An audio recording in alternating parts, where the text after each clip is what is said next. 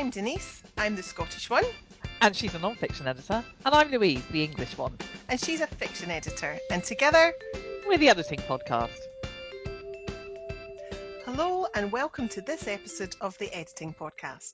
So, this week we're chatting about semicolons, and I have to say, this is probably the most misunderstood piece of punctuation in a writer's toolbox. Yeah, and one of the most disliked, I think. Yeah, I and that arises. Well, I love them too, and Mm. and that arises in part, I think, because of the confusion about how to use a semicolon. But and I think this might be more so in the case of fiction. There's also something about its appearance. Some people have a real aversion to semicolons. They think they look clunky and unattractive. No, Yeah. I'm not really sure that that's a good reason Not to use them. I know, I know. Anyway. Well, let's start with what it looks like. Um, the semicolon is that little mark that looks like a comma with a full stop on top. Um, so we'll have a chat about what it does and then talk a little bit more about some of the objections that people have to it. Yeah. So the first standard use of a semicolon is to separate two independent clauses in a sentence that are closely linked. Now, the thing to notice here is that it's usually the case that those two parts of the sentence can stand on their own. That means there's a subject and a predicate. Yeah. So the subject is the person or thing that's doing or being something. So, for example, in the sentence, the fireworks lit up the night sky, the subject is the fireworks because it's those that are doing something.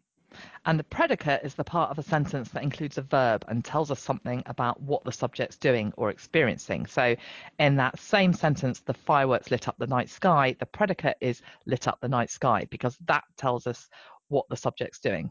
Yeah. So let's get two related independent clauses and think about how to punctuate them. How about I love tomatoes and red and yellow ones are my favourites. So the semicolon goes after the word tomatoes. And you could use a full point, but if you want the punctuation to show that there's a relationship between the two clauses, then the semicolon will do that for you. Now, if you do use a semicolon, the second independent clause doesn't take an initial capital letter. So red would be um, in lowercase.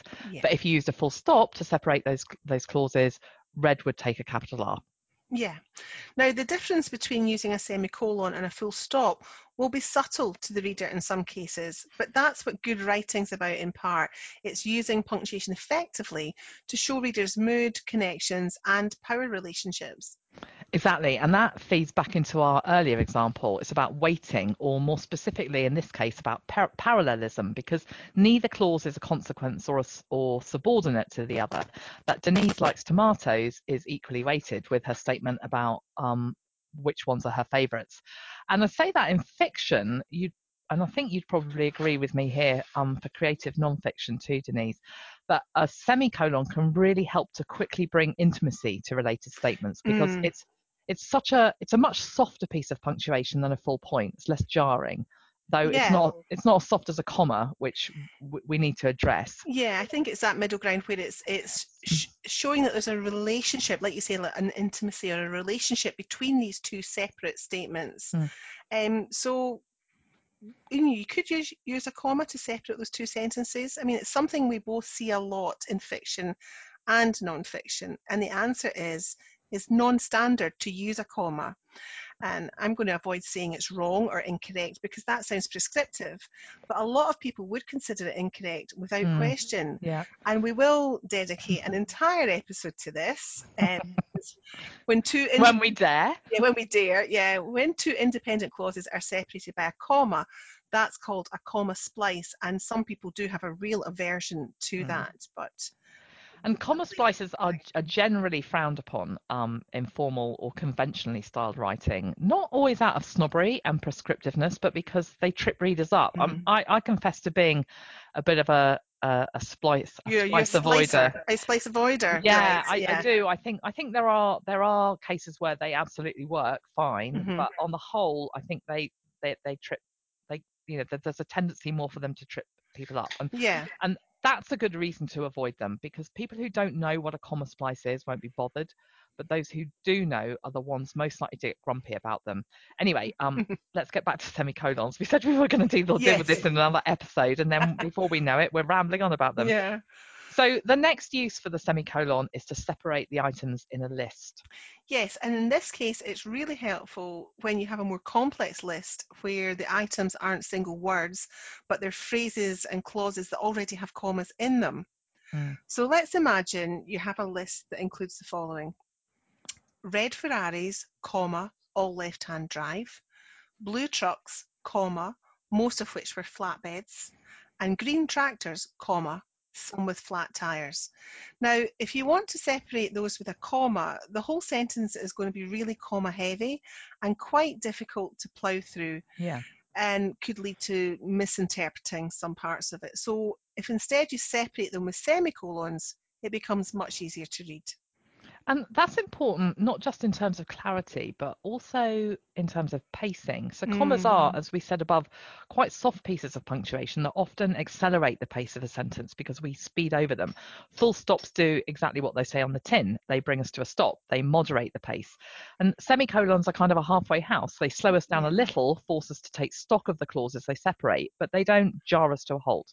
Mhm. And especially in creative writing, you might want to think about um, that pacing, that rhythm, and how your little punctuation marks can help you to evoke mood through p- rhythm and pace. I think that's a really good point because I think sometimes people do overlook the power that punctuation has to Mm. Yeah, affect those sort like- of changes. Focusing on the rules rather than um, actually how they affect the writing and the Yeah. reader and the, the, the reader's actually experience of, of, of, of that kind of mind's eye on the page. Yeah, definitely. Yeah.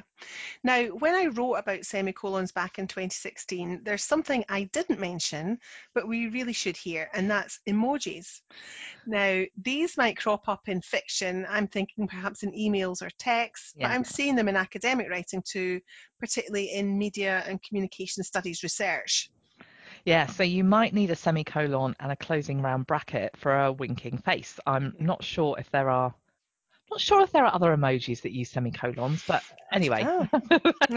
let's move swiftly on to um, objections. Yeah, good idea. So, one of the objections to our lovely semicolon is that they're pretentious. Now, I don't quite get this. I No. don't think there's anything pretentious about writing that has clarity. What I do think is that too many of them in too close proximity can jar in a way that's not the case with the comma. Yeah, I think you've nailed it. Um, it's the same with colons. I, I, I think it's, I suspect it's because um, both those pieces of punctuations have a top and a bottom. They're kind of more in your face, more invasive to the eye, and Mhm. but on the on the pretentious thing, I've seen plenty of great writers, some of them really gritty crime fiction writers, and using semicolons to indicate parallelism really effectively. Yeah, yeah. Now, in some of the editing forums, I've seen some objections to these being used in dialogue. What's your take on that, Louise? Yeah, so the reason given by most objectors is that the reader can't hear the punctuation. I don't quite get this. Dialogue in a novel is just that. It's written, it's a written um, version of the spoken word. You can't hear an apostrophe or an initial capital letter either, but that doesn't Mhm. mean that an author would exclude them from dialogue.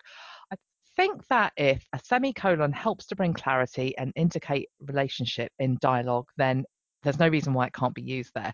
What I will say is that there is absolutely no grammatical justification for excluding semicolons in dialogue, none at all. Right. So, like most things, it's it's a style choice. Yeah, yeah. If you want to use a semicolon and know how to use it, go ahead. There's no rule. The most important thing is to understand the power of it. After that, it's up to you.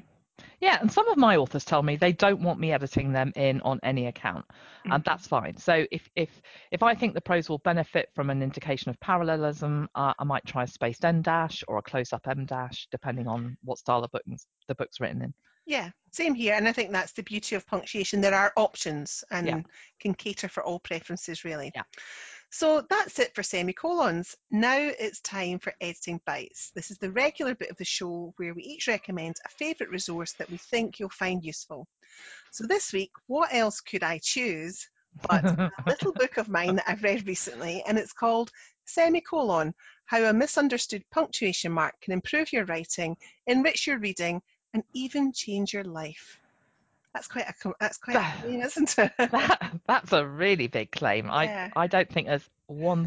well, I don't know. Yeah, maybe. Well, you need to do the book to find out. I do. It's, it's by Cecilia Watson. It's a slim little volume. Uh, it's got a beautiful cover, and I thoroughly enjoyed reading it. And um, some people actually said to me because I tweeted out when I got got my copy because I thought it was such a beautiful book and I was very Mm. excited to read it.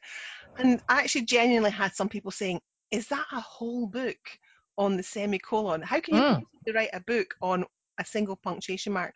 Well, there's a lot to say about it. You know, it's Mm. been, you know, as we've discovered in talking, there's, you know, been a lot of controversy over where, where and when it should be used, but the history of it, she goes into the history of it, and it's really interesting. So if you're a bit of a punctuation nerd, like like many editors are, writers, have a wee look at this wee book. Yeah. I'm I haven't got it yet, but I will get it because um because I love semicolons Mm. and um I would like to I'd quite be interested in the history of it. Yeah. Anyway, um my editing bite is the National Centre for Writing's podcast, which you'll find if you search for NCW podcast. There are some amazing learning resources on there. Um just a, a, a taster, um tackling representation in fiction, writing crime fiction protagonists, finding time to write if you're a new parent, mm-hmm. finding writing inspiration from tragedy, and Margaret Atwood's top five writing tips. So that's well worth digging into. That sounds really great, yeah. Excellent. So, we hope you've enjoyed this episode. Thank you so much for listening to the Editing Podcast. You can rate, review, and subscribe to us via Apple Podcasts, Spotify, or whichever platform you prefer. And we've put all the links we've mentioned in the show notes so you can grab everything there. Bye-bye. Bye.